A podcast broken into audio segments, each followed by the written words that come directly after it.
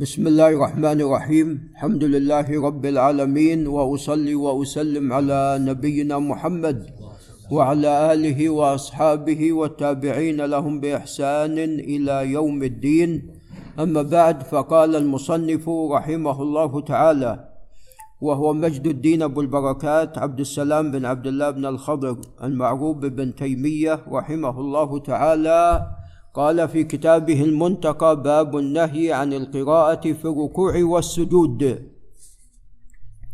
فالقراءة المقصود قراءة القرآن في الركوع والسجود لا تجوز وذلك لنهي الرسول صلى الله عليه وسلم عن ذلك. وإنما في الركوع والسجود التسبيح وتعظيم الله وبالنسبة للسجود أيضا الدعاء. نعم. قال عن ابن عباس رضي الله عنهما قال كشف رسول الله صلى الله عليه وسلم الستارة والناس صفوف خلف أبي بكر رضي الله تعالى عنه. وذلك في مرض رسول الله صلى الله عليه وسلم الذي توفي بعده عليه الصلاة والسلام. فقال يا أيها الناس إنه لم يبقى من مبشرات النبوة إلا الرؤيا الصالحة. نعم. يراها المسلم أو ترى له. إذا الرؤيا الصالحة جزء من النبوة جزء من ستة وأربعين جزءا من النبوة. وأنه لم يبق من المبشرات سوى الرؤيا الصالحة.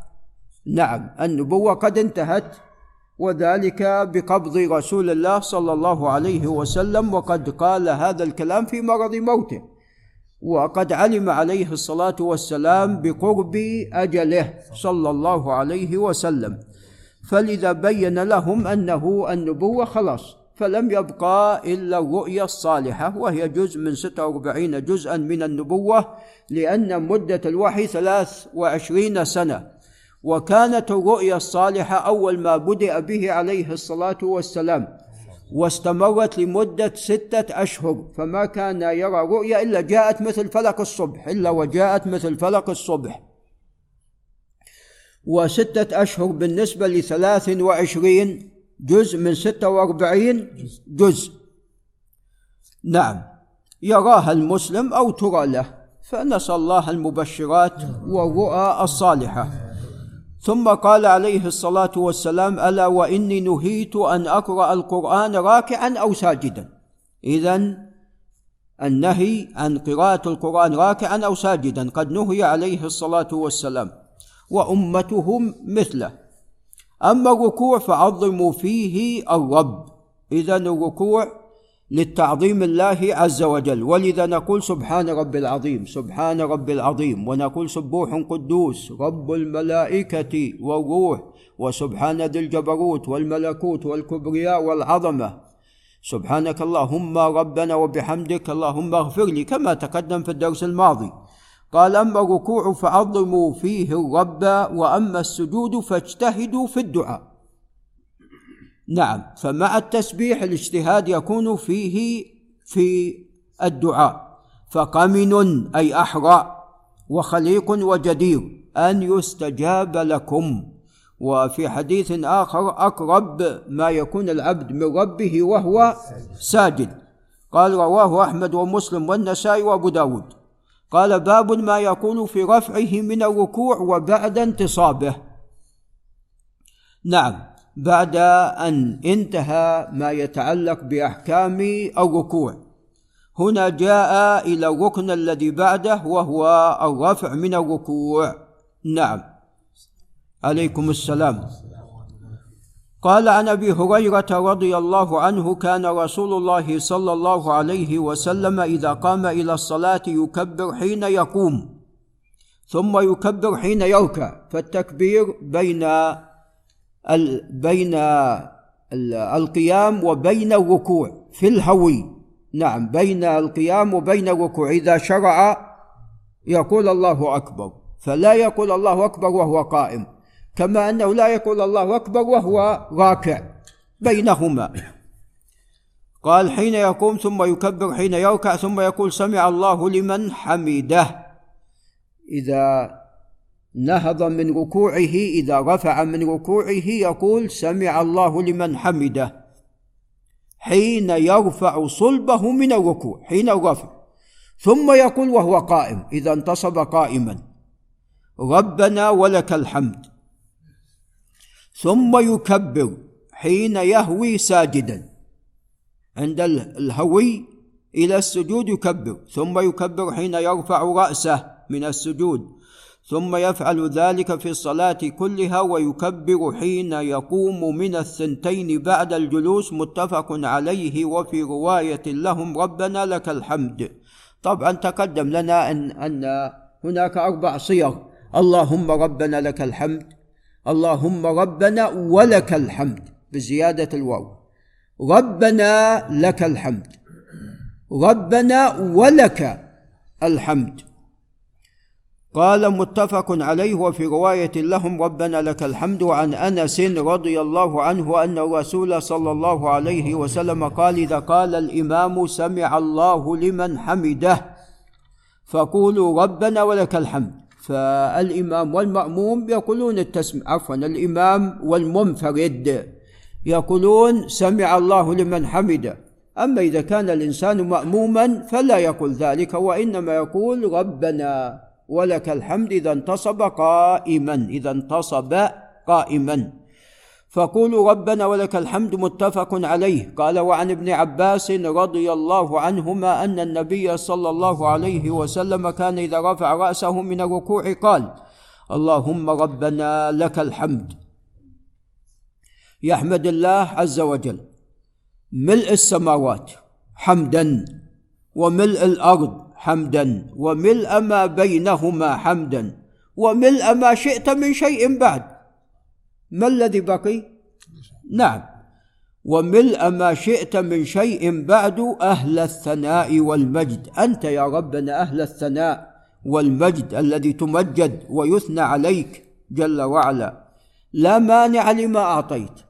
إذا أعطى الله عز وجل أحدا لا يمكن لأحد أن يمنع عطاء الله. بخلاف المخلوق حتى ولو كان ملكا أو كبيرا أو رئيسا قد يأتي من يمنع. نعم. وقد يحول الله عز وجل يعني قد يكون الخالق هو الذي يمنع أو أو أحد المخلوقين. نعم. فالله عز وجل يقول إن الله يحول بين المرء وقلبه. تجد أن الإنسان يجزم بشيء.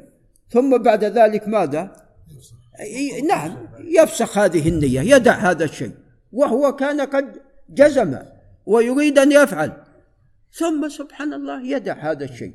ولذا قال بعض أه بعض الناس كيف عندما قيل له كيف عرفت ربك؟ قال بنقض العزائم. بنقض العزائم. الإنسان يعزم ثم سبحان الله يدع هذا الشيء. إذا وما تشاءون إلا أن يشاء الله. كما قال الله عز وجل الله لا مانع لما أعطيت ولا معطي لما منعت ولا ينفع ذا الجد منك الجد. صاحب النصيب لا يمنع لا ينفع نصيبه منك. إذا أنت لم تعطه ماذا؟ هذا الشيء نصيبه. إذا أنت لم تعطيه خلاص ما ينفع شيء. لا ينفع شيء. نعم. فالأمر كله بيد الله عز وجل. الجد النصيب. نعم. قال رواه مسلم والنسائي. نعم.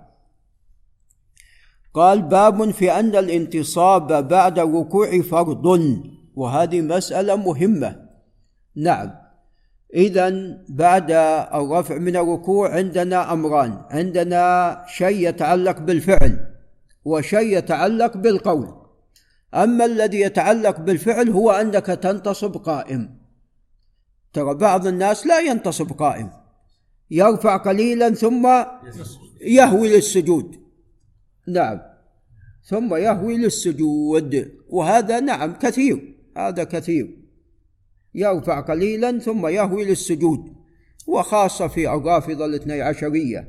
نعم يرفع قليلا ثم يهوي للسجود فهذا لم يأتي بهذا الركن. لابد أن ينتصب قائم. هذا ما يتعلق بالفعل ما يتعلق بالقول. من حين ترفع؟ إذا كنت إماما أو منفردا تقول سمع الله لمن حمده. انتصبت قائما تقول ربنا ولك الحمد. ملء السماوات وملء الأرض وملء ما بينهما وملء ما شئت من شيء بعد أهل الثناء والمجد إلى آخر ما جاء في الحديث. اذا الانتصاب بعد الركوع هذا فرض واجب. ومن لم ينتصب قائما اذا لم يأتي بهذا الركن. وفي رواية ابن ماجه في حديث المسيء في صلاته قال ثم ارفع حتى تطمئن قائما. وفي لفظ الصحيحين ثم ارفع حتى تعتدل قائما. نعم. قال عن أبي هريرة رضي الله عنه قال قال رسول الله صلى الله عليه وسلم لا ينظر الله إلى صلاة رجل لا يقيم صلبه بين ركوعه وسجوده بين ركوعه وسجوده رفع الصلب القيام. رواه أحمد. قال وعن علي بن شيبان رضي الله عنه أن الرسول صلى الله عليه وسلم قال لا صلاة لمن لم يقم صلبه في الركوع والسجود اذا ليس له صلاة. نعم. قال رواه أحمد بن ماجه وعن ابي مسعود الأنصاري البدري عقبة بن عمرو رضي الله عنه قال قال رسول الله صلى الله عليه وسلم لا تجزئ لا تجزئ صلاة لا يقيم فيها الرجل صلبه في الركوع والسجود رواه الخمسة وصححه الترمذي. وكل ما قرأناه من الحديث فهو صحيح ولعل نقف عند هنا. هذا وبالله تعالى التوفيق. جزاك الله خير.